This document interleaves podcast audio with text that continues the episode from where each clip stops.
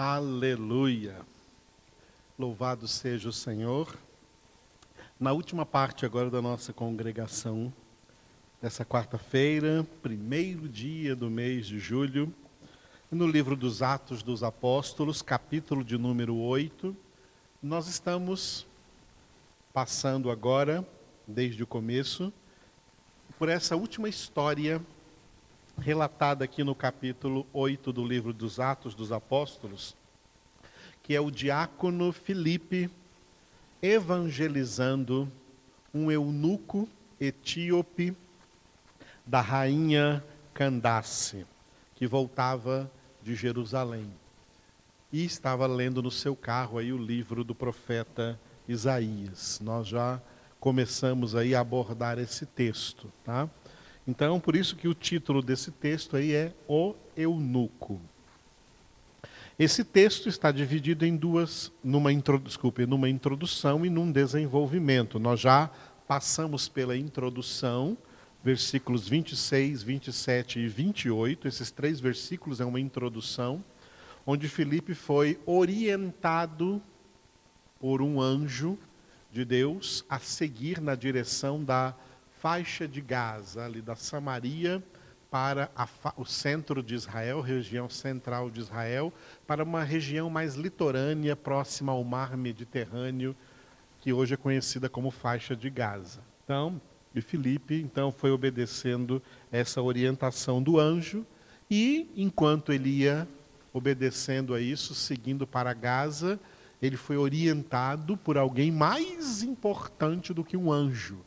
Ele foi orientado também pelo próprio Espírito Santo de Deus e vai seguir a orientação do Espírito Santo de Deus para evangelizar este homem, este eunuco.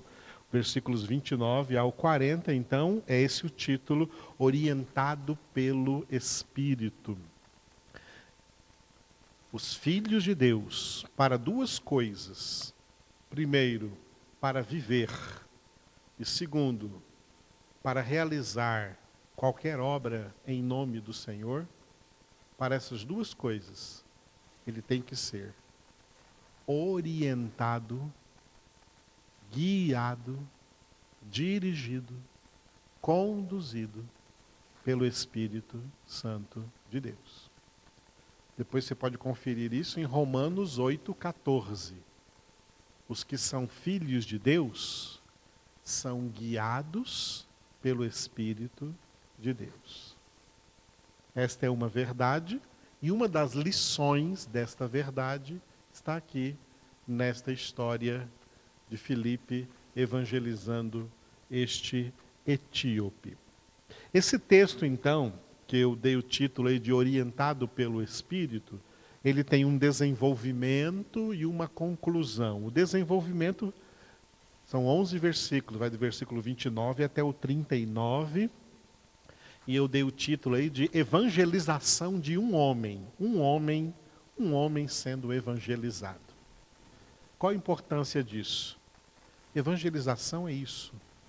Tem muita gente que tem uma ilusão religiosa de que evangelização é uma evangelização em massa, de muita gente ao mesmo tempo, evangelizando uma multidão. Geralmente isso não é evangelização, não funciona. Evangelização real, ela acontece de um por um, quando um por um é evangelizado. Se você ler o livro dos Atos dos Apóstolos, que é o livro que nós estamos estudando agora, fala de evangelização de multidões, mas Lucas sempre chama atenção para uma pessoa que foi evangelizada. Uma pessoa que foi evangelizada. Cada texto do livro vai mostrando uma pessoa que foi evangelizada. Aqui mostra o eunuco, no capítulo 10 mostra Cornélio, no capítulo 16 mostra Lídia, depois mostra Apolo, depois vai mostrando outras pessoas. Sempre vai tocando no assunto de uma pessoa. Paulo, capítulo 17, ele vai pregar lá para uma multidão no Areópago. Aquela multidão converteu-se? Não. Mas aí Lucas escreve que Dionísio, o Areopagita, alguém que tomava conta daquele lugar, Ele foi convertido. E também uma mulher chamada Damares, né? Damares foi convertida ali. Olha como o escritor chama a atenção para uma pessoa. Tem gente que tem essa ilusão, isso é uma ilusão religiosa, uma utopia religiosa, de que evangelizar o mundo é ficar por aí ganhando multidões. Isso tem até uma vaidade espiritual de muita gente que quer ser ganhador de multidões. Isso não existe. Evangelização é uma coisa que acontece de uma por uma. Minha esposa gosta de falar de um trabalho de formiguinha.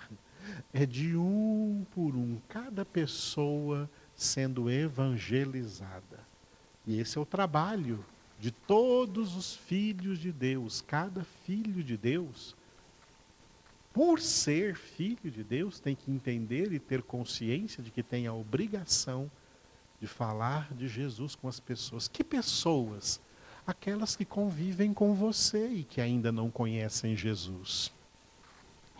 Aquelas que estudam com vocês. Eu vejo adolescentes que são evangélicos, jovens que são evangélicos, e que lá na escola deles, ou na faculdade, tem a maior vergonha de falar de Jesus para as pessoas. Eles ficam nas rodinhas de coleguinhas, falando de futebol, falando de game, falando de filme, falando de série, falando de outras coisas. Mas não falam de Jesus. É para falar de Jesus que você está ali. Também no seio da sua família, quando você é convidado a alguma festa, não nesse momento de pandemia, se for convidado não vá, mas falar de Jesus. É por isso que você tem nas mãos aí esse acesso a redes sociais. Fale de Jesus aí nessas redes sociais. Tem tanta gente falando tanta besteira nessas redes sociais. Fale algo que verdadeiramente vale a pena ser falado. Fale de Jesus. Tá? Esse texto vai nos mostrar que evangelização é isso. De pessoa a pessoa. Tá? Pessoa a pessoa. Se todos os filhos de Deus fizerem isso, todos os filhos de Deus estarão sendo aquilo que Jesus disse em Mateus capítulo 5. Vós sois o sal da terra, vós sois a luz do mundo. É por isso, tá?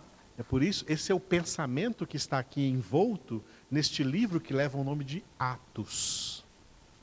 Atos dos Apóstolos. E que podem ser hoje Atos dos Filhos de Deus.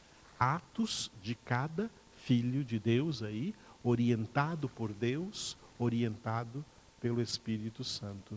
Pelo Espírito Santo de Deus. Então, o desenvolvimento desse texto, evangelização de um homem, e depois a conclusão desse texto em um versículo, olha só, usa 11 versículos para falar da evangelização de um homem, e usa um versículo, versículo 40, para falar sobre evangelização de cidades.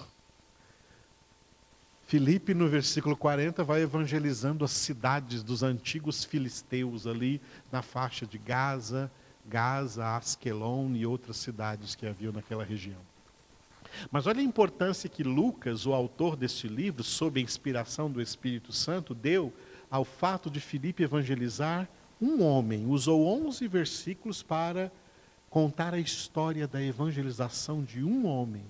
Depois usou um versículo só para dizer que Filipe também evangelizou várias cidades.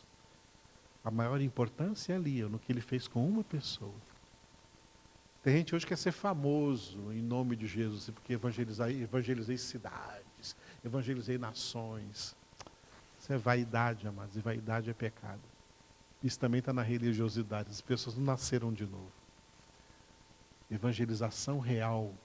A evangelização real que Deus quer ver é um por um dos seus filhos evangelizando, falando de Jesus para um por um dos seus amigos, dos seus conhecidos, dos seus colegas de trabalho, das pessoas aí que estão nas suas circunstâncias. Ore por eles e fale de Jesus para eles, porque o Espírito Santo já deu essa ordem para você também. como deu essa ordem aqui para Filipe. Vamos ver esse texto, então, nesses 11 versículos, do 29 ao 39, evangelização de um homem, tá? Esse versículo agora, aliás, esse texto agora está dividido em duas partes. A primeira parte, do 29 ao 34, vai mostrar o cenário todo aí desse eunuco e do que estava acontecendo com ele.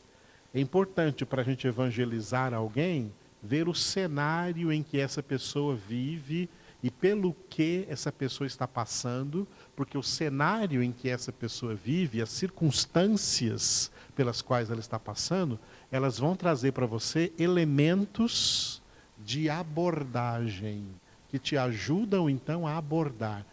O pastor está falando que eu tenho que falar de Jesus para os meus amigos, mas como que eu abordo cada um deles?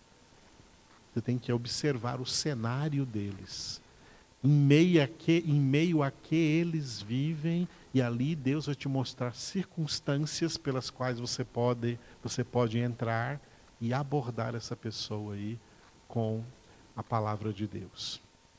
Então Filipe, ao observar o cenário aí do eunuco, ele entrou com o anúncio. Por isso que a última parte aí, do versículo 35 ao 39, o anúncio de Filipe.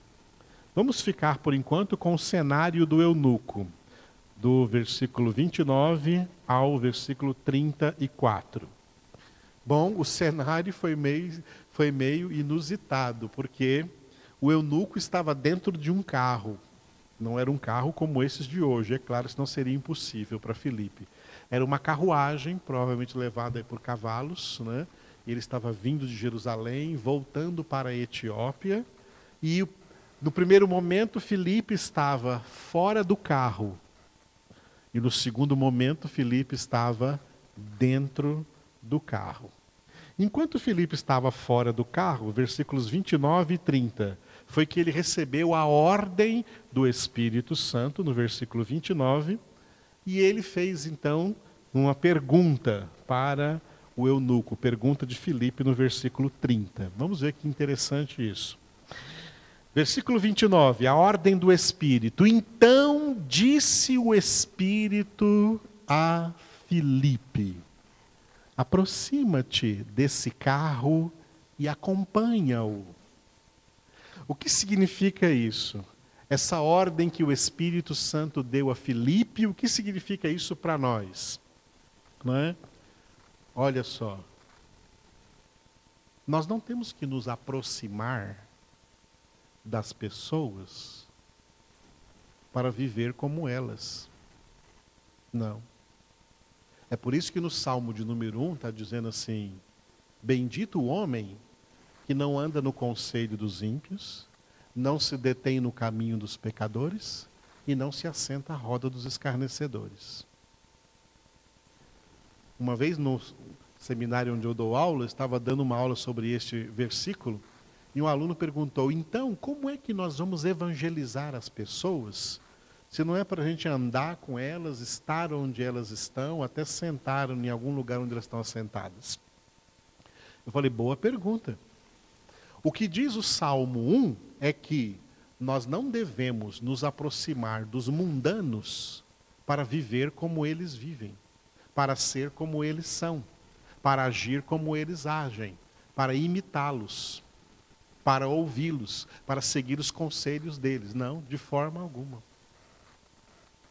Nós devemos nos aproximar das pessoas que não conhecem Jesus no intuito único e exclusivo de falar de Jesus para elas. De falar de Jesus para elas. Para nós, a palavra aqui do Espírito Santo não é a mesma aqui do Filipe. Aproxima-te desse carro e acompanha-o. Não, é assim, ó. Aproxima-te um pouco da realidade dessa pessoa aí, que é seu amiguinho, sua amiguinha, seu colega, sua colega de trabalho. Aproxima-te um pouco, assim, a tua visão da realidade dessa pessoa, tá? Dá uma acompanhada na realidade que essa pessoa tem, vai orando por ela enquanto isso, porque o Espírito Santo vai te mostrar um gancho para você entrar com a sabedoria de Deus e anunciar Jesus para ele. Amados, como é importante isso que eu estou falando agora, porque hoje em dia, os crentes de hoje não falam de Jesus para ninguém. Eles são um sal que não salga e uma luz que não ilumina. Ou seja, um sal que não salga, Jesus não presta para nada, a não ser ser pisado pelos homens. E uma luz que não ilumina não presta para nada, porque a luz não se acende uma luz para colocá-la debaixo da cama, escondida, mas para colocar num lugar alto, aonde possa iluminar as pessoas aí. A maioria dos crentes hoje não é sal e luz. Quando fala de pregação, os crentes pensam que é no microfone, dentro de alguma igreja. Não, amados, pregação é onde você vive, onde você mora, onde você convive com gente que não conhece Jesus. Eles estão nas trevas e você ali é a luz. Jesus disse, vós sois a luz do mundo. Para iluminar aquela pessoa. Mas você tem que ser dirigido pelo Espírito Santo por isso, senão a sua evangelização vai dar com os burros na água, não vai dar certo. A evangelização, para ela funcionar, ela tem que ter inteligência, critério, metodologia. As pessoas têm que saber, você tem que saber observar a quem você está se dirigindo. Como que você fala, por exemplo, para uma criança? Como que você fala para um adolescente? Como você fala para um jovem? Como você fala para um casado ou para um solteiro? Ou para um tipo de profissional? De acordo com uma linguagem que essa pessoa vai captar aquilo que você está dizendo, e para isso você tem que fazer uma aproximação inteligente, uma aproximação para você ter uma visão exata. Já sei em que ponto eu vou falar com essa pessoa. A primeira pessoa que falou de Deus para mim na minha vida foi uma pessoa que falou de Deus para mim quando eu tinha ainda 15 anos de idade. E esse era um colega de sala, estudava comigo na mesma escola, né?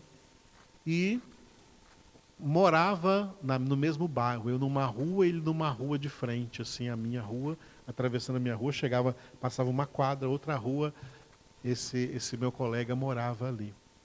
Aí um dia eu falei para ele na sala, no recreio, né? No recreio da aula, eu ganhei de presente um jogo de xadrez, eu não sei jogar.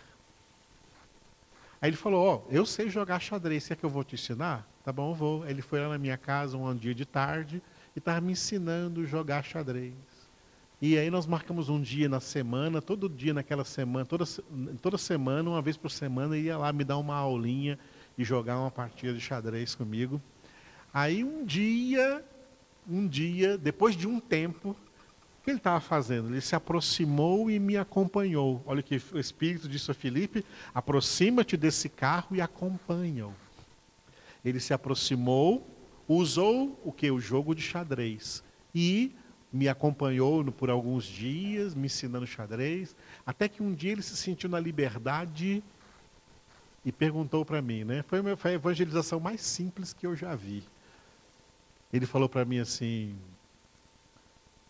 Você é crente? E eu respondi, não. Eu não era mesmo, né? Eu respondi, não.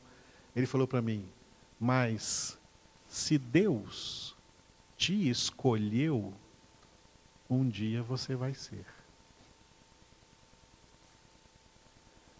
3 anos depois disso, veio a minha conversão. E aí eu entendi, puxa, Aquele rapaz que foi da minha sala de aula me falou isso e agora eu sei porque ele me disse isso. E Jesus entrou no meu coração. Evangelizar é isso, evangelizar é saber lançar a semente da palavra de Deus, de maneira que a pessoa que está ali te ouvindo, né, fique essa semente lá. Não significa que essa pessoa vai converter no mesmo dia que se falou com ela alguma coisa. Não, você vai plantar uma semente. Agora, a colheita depende de Deus. Plantar depende de você. Agora, a colheita depende de Deus. É isso o que o Espírito Santo disse a Filipe e que significa para nós essa palavra, tá? Aproxima-te deste carro e acompanha-o. Aproxima-te dessa pessoa para acompanhar. Aproxima a tua visão, veja as circunstâncias dela e veja por que brecha você pode entrar. Sabe qual é uma brecha boa para você entrar e falar com uma pessoa de Jesus? Uma enfermidade, uma doença. Porque a pessoa doente, ela está frágil, ela tem uma fragilidade. É hora de você entrar aí e dizer assim: olha, eu conheço uma pessoa que pode curar você. E qual doente que não quer ser curado? É uma estratégia que nós podemos usar, é claro, guiados aí pelo Espírito Santo de Deus. E são milhares de estratégias para quem tem zelo em pregar o Evangelho e falar de Jesus para mais alguém. Muito bem. Olha como Filipe, então, né, se aproximou aí do eunuco, obedecendo a ordem do Espírito de Deus. Versículo 30, pergunta de Filipe. Correndo Filipe, olha só, Filipe correu do lado do carro, não devia estar correndo demais, né? É uma carruagem, mas ele, como Filipe estava a pé, fora da carruagem, por ordem do Espírito Santo, ele se aproximou daquela realidade, daquele eunuco que estava naquela carruagem. E Filipe, inicialmente, correndo ali ao lado, ouviu o eunuco ler o profeta Isaías. Filipe, como homem de Deus, conhecia a Bíblia. O homem de Deus conhece Bíblia. E ele conhecia então o livro do profeta Isaías e correndo ouviu, porque olha o cenário do eunuco. O eunuco estava lendo na sua carruagem o livro do profeta Isaías em voz audível, em voz alta. Ele não estava lendo em silêncio, só com os olhos, com a mente. Ele estava lendo em voz alta o livro do profeta Isaías, tanto que Filipe ouviu. Está vendo como era a realidade que Filipe estava captando ali, do que aquele eunuco estava fazendo naquele momento? Ouviu ler o profeta Isaías, e aí estava o gancho de Filipe, aí estava a maneira dele abordar. Ele abordou com uma pergunta, que eu coloquei aqui de vermelho. Ó. Compreendes o que vens lendo? Ele observou o cenário, o eunuco estava lendo um livro da Bíblia. Oh, que oportunidade excelente! Estava lendo um livro da Bíblia, o livro do profeta Isaías, e ele perguntou: compreendes o que vens lendo? Tem muita gente por aí que não conhece Jesus, porque acha a Bíblia muito difícil, porque já tentou ler a Bíblia, mas não compreende, desistiu por não ter compreensão, desistiu por não compreender o que a Bíblia está falando. Mas, mesmo assim, tem muita gente por aí que não conhece Jesus e que conhece determinados versículos da Bíblia.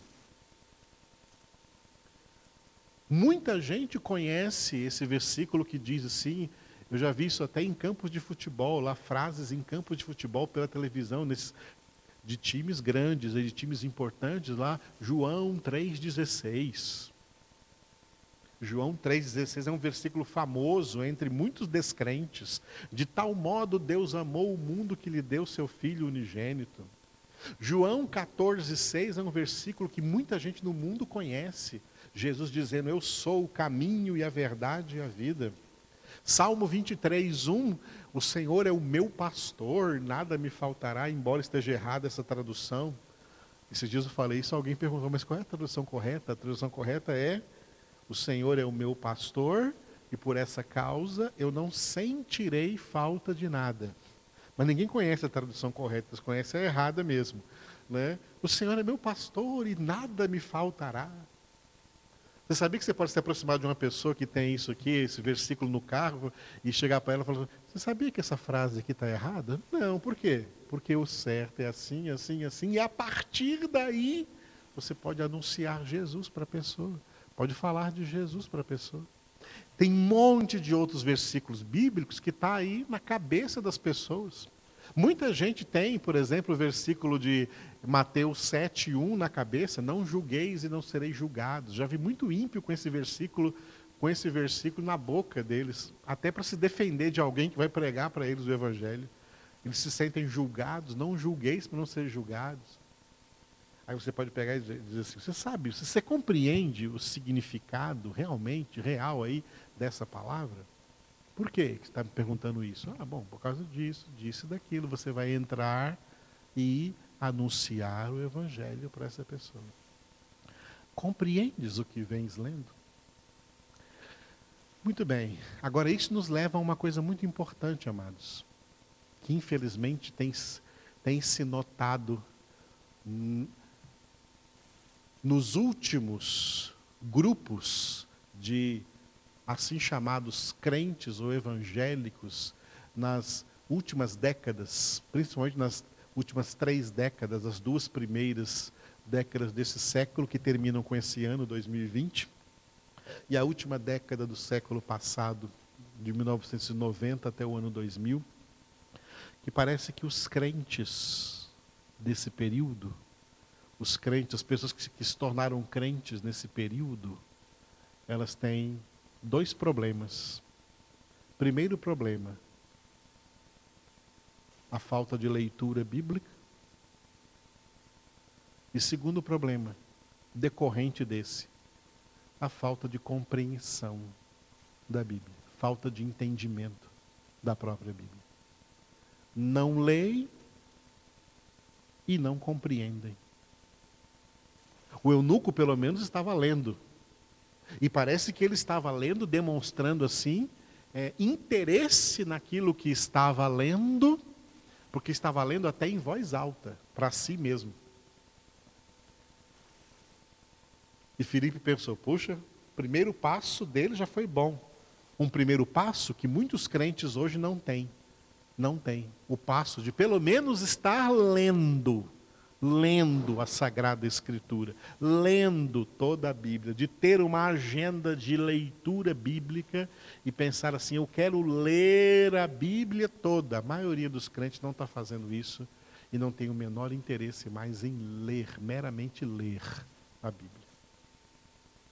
E a Bíblia precisa mais do que leitura, a leitura é importante e é a leitura que vai levar para os próximos passos.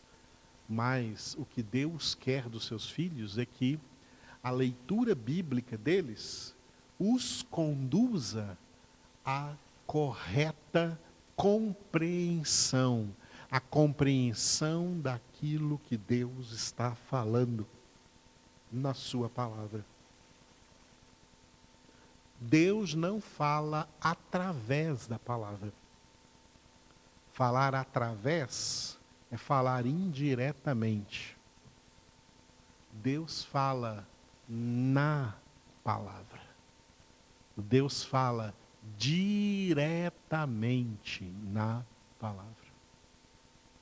À medida que alguém lê a Bíblia e pela iluminação do Espírito Santo ela começa a receber compreensão, ela vai entendendo que na Bíblia toda tem 2 tipos de textos.